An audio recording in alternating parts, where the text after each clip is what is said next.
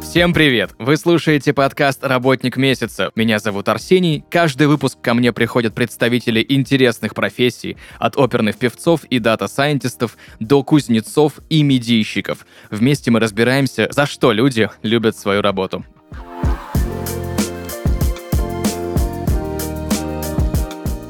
Друзья, и сегодня в подкасте «Работник месяца» Дарья Свиридова, категорийный менеджер. Дарья, привет! Привет, привет. Слушай, огромное у меня к тебе количество вопросов по поводу твоей профессии, потому что я впервые разговариваю с категорийным менеджером, никогда не сталкивался с представителем этой профессии, поэтому давай разберемся, кто такой категорийный менеджер и чем он занимается. Действительно, когда все люди спрашивают у меня, ну, которыми я имею честь познакомиться, встретиться о моей профессии, очень часто выходит так, что человек в недоумении остается после того, как что я говорю, что я категорийный менеджер. Все начинают спрашивать, а что, а кто и что, и а где работаешь, а почему. И я, если честно, уже подустала всем подряд рассказывать, что из себя представляет данная профессия, но мне кажется, что, может быть, за счет этого подкаста люди чуть больше узнают о данном направлении, и в любом случае, если сейчас даже какие-то студенты э, находятся в поиске своего дальнейшего пути, то, возможно, будет к рассмотрению данная специальность. Категорийный менеджер — это профессия, которая в себе заключает огромный спектр обязанностей и ответственности. В первую очередь, э, категорийный менеджер — тот человек, который ведет полный цикл всех договорных историй, связанных с внешними контрагентами, и заканчивая выручкой, э, той, которую получает тайная компания, в которой он работает. Категорийный менеджер ведет товарные товарные категории, как правило. Товарные категории любого рода. Как правило, да, у нас есть четкое отделение, это и food, это категория бакалея, категория консервация и так далее. И вот один человек несет полную ответственность за весь цикл того, что происходит а, в торговой сети, либо производственной какой-то компании, того, что происходит вообще, в принципе, с этой категорией, как она работает и как она вообще осуществляет, живет свою жизнь. Вот. Я так понимаю, нет такого, что категорийный менеджер занимается отдельно какой-то одной категории, да? То есть ты по категориям ведешь все, в принципе, товары. На самом деле у меня на данный момент есть внутреннее разделение, да, то есть основная категория такая обширная, из которой проистекают другие подгруппы, это бакалея. А к бакалее, как мы все знаем, относится огромное количество подкатегорий, типа круп, макарон, масло, муки и так далее. Вот и у меня, получается, три из них. Я веду макароны, веду муку и веду сухие блюда блюда быстрого приготовления. Моя из самых любимых категорий — это бичи. вот. И так как я, в принципе, была всегда связана с Азией, и знаю, насколько этот э, продукт популярен в Азии, и сейчас становится популярен у нас в России, мне очень интересно стоять у истоков, так сказать, этого развития э, в Якоме у нас сейчас в России. Дарья, расскажи, пожалуйста, где этому можно научиться? Где можно научиться быть категорийным менеджером? И, наверное, главный вопрос, нужно ли для этого иметь какой какое-либо высшее образование? На самом деле, конечно же, нужно.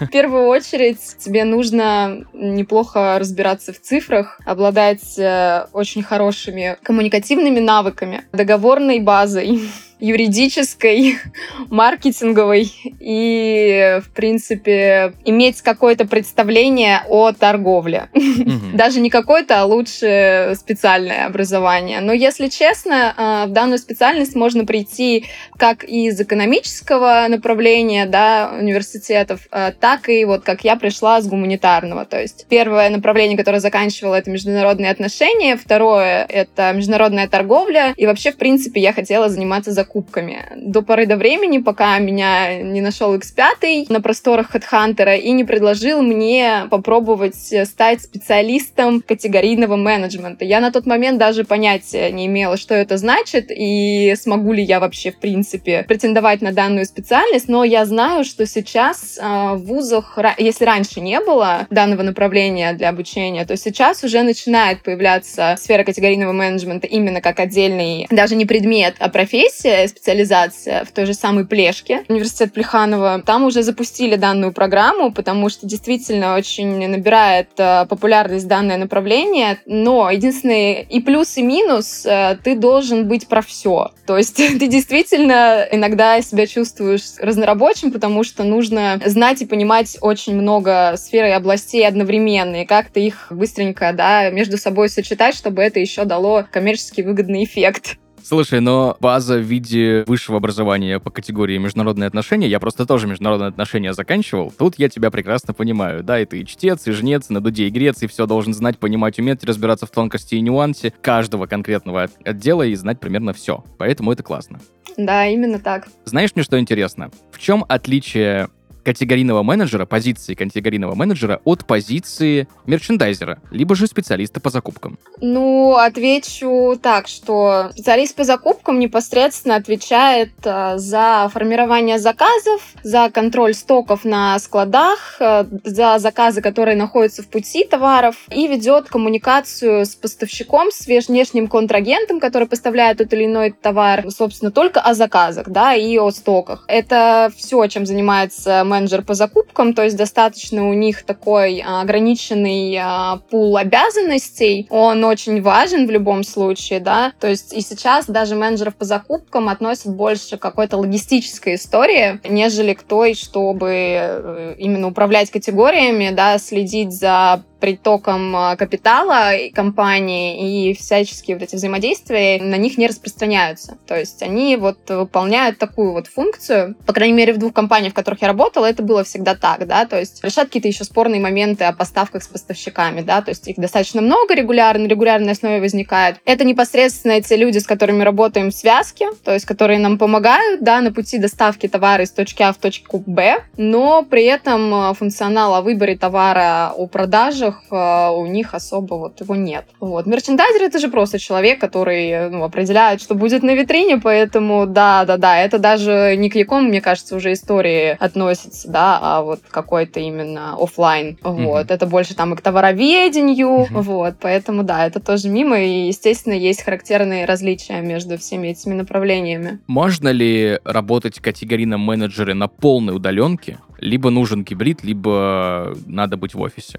Или это просто от компании к компании отличается? На самом деле это зависит от компании. То есть у меня очень прогрессивная, замечательная компания, которую я очень люблю, ценю. Спасибо Юле, руководительница моей, если она меня слышит. Да, то есть, э, естественно, есть некоторые трудности, да, из-за разницы во времени. Вообще у нас, в принципе, компания стратегически выбрала направление дистанционного формата, и в офисах часто нет места. Мы сейчас еще отвечаем за Сбермегамаркет, соответственно, у нас один офис со Сбермегамаркетом, не всем там хватает места место далеко, вот, поэтому все выступают за дистанционку, плюс офис периодически. Но все мои коллеги работают из разных городов, то есть мы с ними встречаемся на видеоконференциях, и непосредственно у нас бывают такие недельные встречи в точке Москва, собственно, которую я уже прилечу в мае. И мы будем совместно работать в офисе. Но, да, SFMI, мне кажется, что все-таки немножко офиса должно быть, потому что постоянно какие-то изменения могут быть, да, но удаленка тут, в принципе, превалирует. Поэтому Поэтому я считаю, что если это Яком, ты можешь все вопросы решать дистанционно, и у всех есть WhatsApp, Telegram и почта, и любой вопрос можно решить таким путем. Есть ли у вас в компании, знаешь, это вот новое название, я услышал, возможно, оно у вас отличается, рабочая станция выездная, да, когда некоторое количество сотрудников принимают решение одновременно уехать в какую-либо страну, на, допустим, зимовку, классический вариант, mm-hmm. да, либо в другой город перебраться, просто посмотреть, попутешествовать. Mm-hmm. И так получается, что они примерно в одной локации, и там им как-то организовывается либо что-то, либо они просто вместе ВКонтакте находятся, живут, да, все по-разному, но там в кафе, например, часто встречаются, работают в какое-то рабочее время. Я вот знаю, что некоторые такое практикуют. Практикуешь ли подобное ты или практикуется что-то подобное у вас в компании? Если честно, не знаю, но знаю точно, что на острове находится, там, где я сейчас нахожусь, на Бали, находится большое количество количество моих коллег, не из категорийного менеджмента, а из э, других категорий, таких как э, самокат, которые занимаются продуктом, это айтишники в основном, в большинстве своем, да, и какие-то руководители тоже знаю, а, вот, но таких прям хабов в таком понимании, чтобы вместе коворкить на, ну, за границу у нас нет, потому что мы все-таки российская компания, да, и, как мы знаем, все-таки российская компания сейчас предпочитает и, в принципе, э, гибридный формат работы, либо постоянно офис, либо это дистанционно, но только в России. Поэтому нет. Дарья, расскажи, пожалуйста, я вот так понимаю, что категорийный менеджер — это специалист довольно универсальный. Нужно ли тебе знать основы управления персоналом, разбираться в логистике, в экономике, в маркетинге, в мерчендайзинге, возможно, даже в психологии покупателей? Очень интересный вопрос. Э, собственно, хотела бы к нему с такой стороны подобраться, что да, действительно, категорийный менеджер — это Работник универсал, в принципе, изначально было задан вектор того, что категорийный менеджер контролирует все процессы. Это контроль маркетинга, контроль потребительского поведения, контроль того, что мы будем вводить в матрицу, что появится у нас на витринах, что будет брать покупатель, что не будет брать, как это продвигать, а, заключение договоров. То есть это ко всему должен быть именно контроль со стороны категорийного менеджера. Но, например, в моем случае, да и в случае, на самом деле, любого категорийного менеджера, как я знаю, насколько я знаю, а, подключается не только контроль, это жесткое формирование, помощь всем смежным отделам, потому что непосредственно контрагенты, то есть коммерческие условия, все, что ты с ними ведешь и заключаешь самостоятельно, за это ты несешь ответственность. Соответственно, чтобы итоговый товарооборот пришел к тем цифрам, которые у вас стоят в плане, тебе нужно не просто контролировать, но и в этом еще активно участвовать. То есть вплоть до каких-то прям нюансов и мелочей. Естественно, мы еще в плотной связке, помимо того, что выступаем с менеджерами по закупкам, мы также плотно взаимодействуем с маркетингом, с промо-отделом, с трейдом, с э, юристами, с Э, аналитиками, потому что, естественно, мы также делаем и аналитику проводим, и рынка, и потребительского поведения, и спроса, и трендов. Это работать на самом деле в ритейле, в Яком сейчас особенно, это постоянное движение. Это постоянно что-то новое. То есть у тебя каждый день начинается по-разному. То есть и с одной стороны, на самом деле, мне кажется, это профессия еще для очень энергичных людей и очень терпеливых людей, потому что это действительно действительно очень тяжело.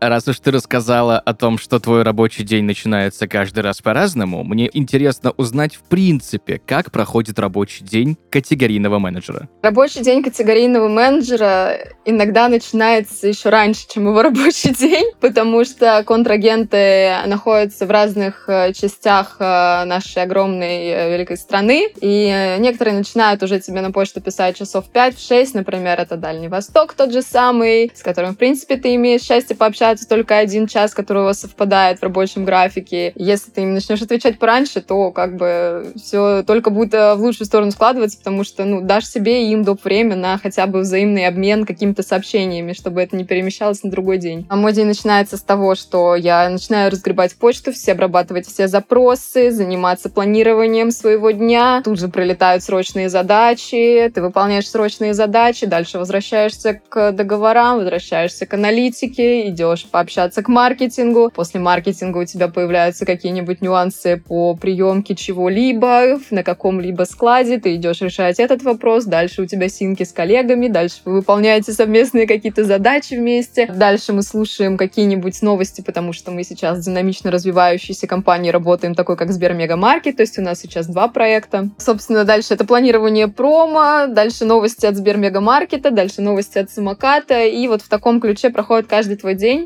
Дальше еще какие-нибудь новости на рынке, ты сидишь в телеграм-канале и такой, ого, пошла просить по муке снижения. Ну, то есть вот в таком, в таком вот разрезе проходят рабочие дни категорийного менеджера. Когда же ты серфишь? А, я серфлю, когда, мы, когда Россия еще спит. Поэтому... То есть ты прям с утречка часов 6 да, и на волну. часов 6, потом а, завтрак, дневной сон и дальше рабочий день. Вот.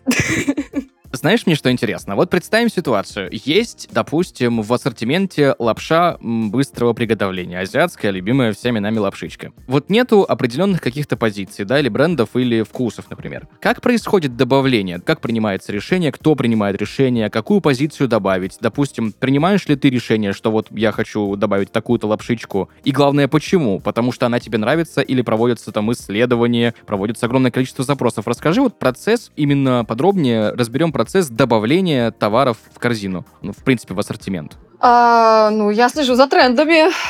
Я принимаю решения, я слежу за трендами. А я смотрю рынок, я смотрю конкурентов, я даю какие-то свои идеи, свои личные ощущения. Также тут учитываются опыт других компаний, проводится аналитика, смотрится история, как вообще, что происходит с аналогичными позициями. Доказываю свою точку зрения, почему именно это стоит э, завести, да, то есть почему, как, зачем, и ищу поставщиков постов определенного рода, которые мне были бы интересны конкретно по тем позициям, которые я хочу видеть, да, то есть решаю по какой цене, там, что э, ставить, чтобы это было продаваемо и доступно для покупателя. Очень много нюансов, э, которые должны быть соблюдены, прежде чем, естественно, заводить товар в ассортиментную матрицу, потому что просто так, чтобы лежал товар где-то на складах, который уже заказали, да, и просто тратить деньги компании, это, эта история никому не интересна, так же, как и мне.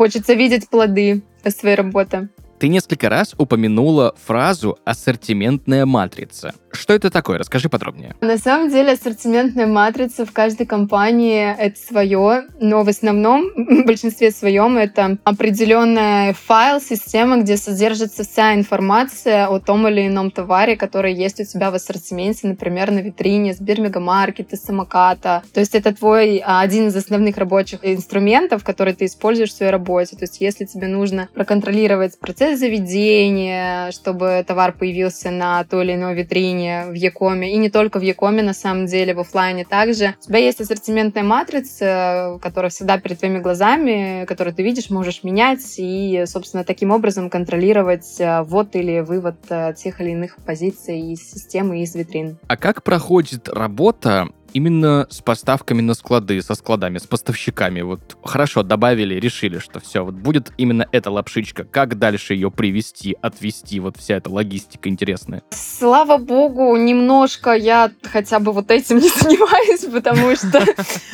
потому что нет, я иногда участвую, естественно, это согласование минимальных партий, да, отгрузок. Ну, как бы у нас есть э, распределительные центры, да, как и у любой сети, куда привозится этот товар поставщиками в большинстве своем или компаниями, которые предоставляют им услуги перевозки. Мы, э, значит, заказываем товар, он к нам выезжает на машинах, а сотрудники РЦ его принимают, и далее сотрудники РЦ уже по заказам тоже наших менеджеров замечательных по закупкам распределяют по дарксторам, либо оставляют на РЦ, откуда осуществляется дальнейшая а, дорога товаров до покупателя. А, собственно, вот так вот. А есть какие-нибудь категории товаров, которые минуют РЦ ТРЦ и едут сразу на точки, потому что, допустим, бывает же история, когда есть, допустим, производитель, он находится в том же самом регионе, а РЦ, ну, находится там, грубо говоря, в 500 километрах, и вести ему за 500 километров сначала в центр, а потом обратно, как-то иногда бывает нелогично. Или так делают для оптимизации.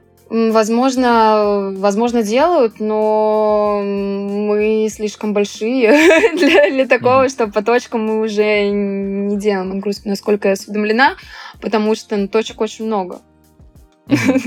И это, ну, как бы невозможно а все развести единоразово в одно время. Это, это, это больше не оптимизация, это как раз-таки лишний, наверное, уже тут проблемная история геморрой.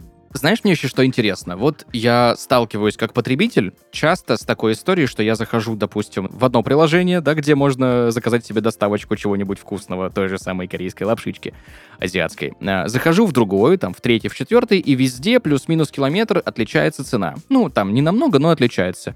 Где-то есть скидка, где-то в этот день нет скидки, где-то, возможно, есть какой-то там кэшбэк дополнительный. Как вообще в Якоме происходит управление ценообразованием? Кто этим занимается? На самом деле а, есть специально обученные люди, которые проводят аналитику рынка, а, занимаются ценообразованием более пристально, но, естественно, мы тоже контролируем данный процесс, потому что от этого зависит наша прибыль, маржинальность и все остальное. И у разных сетей, естественно, разные ценообразования, это абсолютно нормально, потому что каждая сеть себя позиционирует по-разному, и разные могут быть и промо-периоды. Это очень даже выгодно каждой из сетей, которые уже существуют. Знаешь, мне что интересно? Вот нужно ли категорийному менеджеру заниматься именно каким-то дополнительным продвижением товаров? А, дополнительным продвижением товара, это мы имеем в виду реализация на платформах всяческих подборок, э, лендингов, да, да, да. лендингов и всего да. остального. Естественно, мы принимаем в этом участие, конечно, и мы решаем, какой товар у нас будет принимать участие, в какой акции, почему, зачем, по какой цене, согласовываем выгодные условия с поставщиками. И, конечно же, да, в формировании данных всех активностей также принимаем участие категорийные менеджеры, потому что, естественно, просто а, давать промо, да, то есть это снижение какой-то полочной цены, этого не всегда бывает достаточно. Это то, о чем я и говорила ранее, то, что любые товары, любой бренд, а, особенно если там это, например, STM или это какие-то большие бренды, их заведено 1, 2, 3, 5, 10 на платформе. Каждому нужно э, оказывать внимание и обязательно с контрагентами обсуждать условия продвижения на площадке той или иной. Плюс же еще бывает, знаешь, контекстная реклама, да, у фудтеха, у сервисов. Э, ну, ты просто в любом приложении можешь ее увидеть. И я иногда замечал контекстную рекламу разных, разных приложений, да, разных компаний, которые рекламировали э, и продвигали, промоутировали какие-то акции, либо какие-то, ну, определенные категории товаров, да, что вот с такого-то по такое-то число на такую-то категорию будет какая-нибудь там скидочка, кэшбэк, э, в общем, зайди, наслаждайся. Угу. Мне вот что интересно. Это понятно, что у всех происходит это по-разному, да, но вот за вот эти все акции тоже отвечают категорийные менеджеры. Да, естественно, финальное итоговое согласование идет со стороны категорийного менеджера, но это, я еще раз повторю, что это все, естественно, при согласовании со смежными отделами. Сами таргетированной рекламой мы не занимаемся как таковой. У нас э, есть отдел маркетинга, у нас есть отдел трейда, с которыми мы все это дело проговариваем, обговариваем, ну, непосредственно еще с третьим лицом, да, таким как э, наш контрагент, и решаем, в какой период, а почему, а зачем нам это надо, а какие позиции мы будем рассматривать, и все при совместной работе делается, и получается потом по финалу то, что получается. А расскажи, пожалуйста, как э, происходит взаимодействие в праздничные дни? Ведь, на, допустим, там предновогодние те же праздники, на определенные позиции товаров просто ажиотажный спрос. Ну, ажиотажный, ты майонез не найдешь.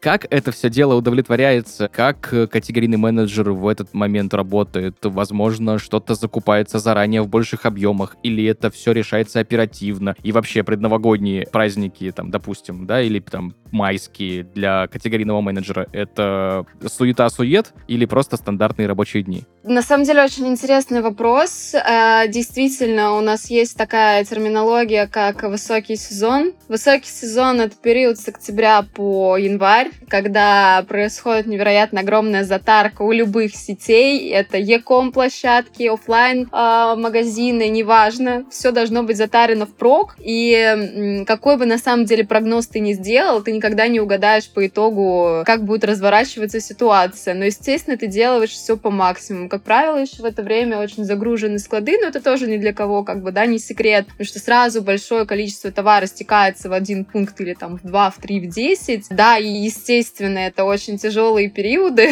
но из года в год с этим справляются. По поводу майских праздников, да, то есть э, у каждого товара есть, э, у каждой категории, да, есть э, свой тайминг, свое время, когда на максимум нужно показать хороший результат, потому что май, например, да, это шашлыки, значит, что нам нужно под шашлыки? Нам нужно то, то, то, то. Значит, нужно максимально выигрышно все показать покупателю, чтобы он максимально это все в большом количестве по очень хорошим выгодным ценам и купил. Вот, естественно, мы к этому ко всему готовимся заранее, то есть будь то Пасха там, да, то есть или, или Масленица, ну, то есть я про свои говорю категории, да, например. Мне кажется, что вот в последние, я даже не то что годы, месяцы, наверное, да, сфера фудтеха начала просто нереальным образом динамично развиваться. Какие есть тренды, вот самые последние? Ну, смотри, что касаемо трендов. Тренды на низкие цены. Ну, то есть мы прекрасно это видим, потому что открываются дискаунтеры, да, мы даже не говорим про фудтех, соответственно, фудтех должен соответствовать также и дискаунтерам и предлагать ассортимент не только людям со средним большим достатком, но и также с средним минус и еще меньше с низким, чтобы э, товар был доступен любого формата любому потребителю. То есть на это тренд идет. Бешеный тренд идет на лапшу быстрого приготовления как ни странно. Бешеный тренд идет на комфортные условия доставки, это всегда было, да, то есть э, сейчас еще потребитель очень хочет получать что-то в виде кэшбэка, например, или каких-то выгодных условий. Но это было всегда, это то, что привлекало, в принципе, к продукту, тому или иному, который выпускает фудтех на рынок. Вот. Это обязательно выполнение вот всех вот этих ряда условий, обязательно их соблюдение. Ну и качество, естественно, все хотят хорошее качество, быструю доставку, и тренды растут вот э, на те истории, про которые я сказала ранее. Мне знаешь еще что интересно? А, Является ли... Ну, понятно, что есть определенный скоропорт, да, у всех ритейлов. Понятно, что с ним всегда головная боль. Но мне вот знаешь что, что интересно? В многих э, компаниях электронной коммерции, да, кто занимается именно продажей через приложение, есть э, категория товаров готовой еды. Мгм. И, условно говоря, на всю страну одного и того же поставщика, который будет, ну, там, банально сэндвичи делать, Мгм. найти довольно непросто. Потому что вряд ли он находится в каждом городе крупном, в котором э, есть, э, собственно, этот сервис. Как в этом случае работает категорийный менеджер, как эти категории наполняются и как находятся поставщики? Слушай, ну мне кажется, я, конечно, не работала в, с историей, э, связанной с питанием, но могу ответить то, что просто ищутся поставщики, которые поставляют на тот или иной регион, на тот или иной город максимально удобные, либо, например, там точки той же самой шоколадницы, они у нас, насколько я знаю, по всей России, да, это заключение каких-то контрактов э, с глобальными такими гегемонами по питанию. Мне кажется, ну, только такими способами. Плюс, мне кажется, еще меню, плюс-минус, оно вариативное для э, каких-то точек нашей России. Они, оно одно меню, для других другое, ну и что-то единое, да, оно будет делаться, там, грузиться. Тут просто нужно учитывать уже тоже и логистику, когда делать заказы, и все это в каком количестве, да, стоки держать. И, собственно, да, вот я думаю, что они работают примерно так. Я очень хочу воспользоваться служебным положением и попросить тебя кое о чем. Ты как категорийный менеджер можешь повлиять на то, чтобы появился кимчи? Кимчи, Да.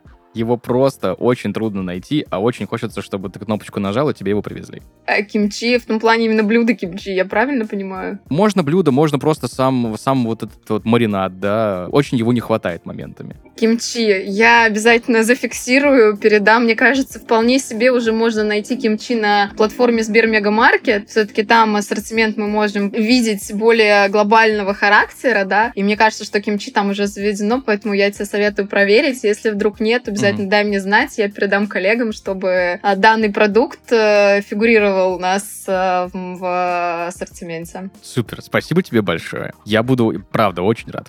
Дарья, а какие у категорийного менеджера есть перспективы карьерного роста? На самом деле для меня они сейчас очень туманны, потому что на данном этапе своей карьеры я хочу научиться все делать плюс-минус идеально, потому что я достаточно перфекционист, а профессия тяжелая, сложная, и потребуется еще, мне кажется, не один год, чтобы э, до чего-то идеального довести, ну, хотя бы приблиз- приблизиться к идеальной э, истории выполнения своих обязанностей, на мой вкус. Я просто еще очень критичный человек, поэтому для меня это важно. Только после этого я буду задумываться о каких-то карьерных э, дальнейших лестницах. Но, естественно, карьерные лестницы есть, да, есть э, повышение и в заработной плате, и по специалитету твоему, в принципе. Ты можешь дойти до коммерческого директора. Жалко, что их, правда, очень мало, потому что один примерно всегда на компанию. Очень сложно, но, в принципе, возможно. Либо ты можешь после того, как поработал категорийным менеджером, рассмотреть немножко другие сферы. То есть у каждого тут свое, но когда ты знаком с миром категорийного менеджмента, где ты знаешь обо всем, обо всем и все, что как работает, особенно если это фудтех, мне кажется, что тут открывается огромное количество перспектив и карьерного роста такого, какого ты только себе представить не можешь. Можешь за границу податься, кстати, тоже. Там очень требуются сейчас категорийные менеджеры, очень э, там не хватает специалистов в данной области. Мне знаешь еще что интересно? Вот начинающий категорийный менеджер, человек, который только пришел, и человек, который с огромным бэкграундом просто проработал в компании огромное количество лет и прям специалист-специалист. Зарплатная вилка у таких специалистов сильно отличается, потому что, ну, вроде бы категорийные менеджеры то и то. Честно, я на самом деле думаю, что да, но не усведомлена, потому что меня вполне устраивает моя заработная плата. Вот. Я как-то не задавалась даже вопросом, что там, а что там у коллег? Поэтому я всегда стараюсь как бы смотреть, а что там у меня? Вот. А у меня там все нормально.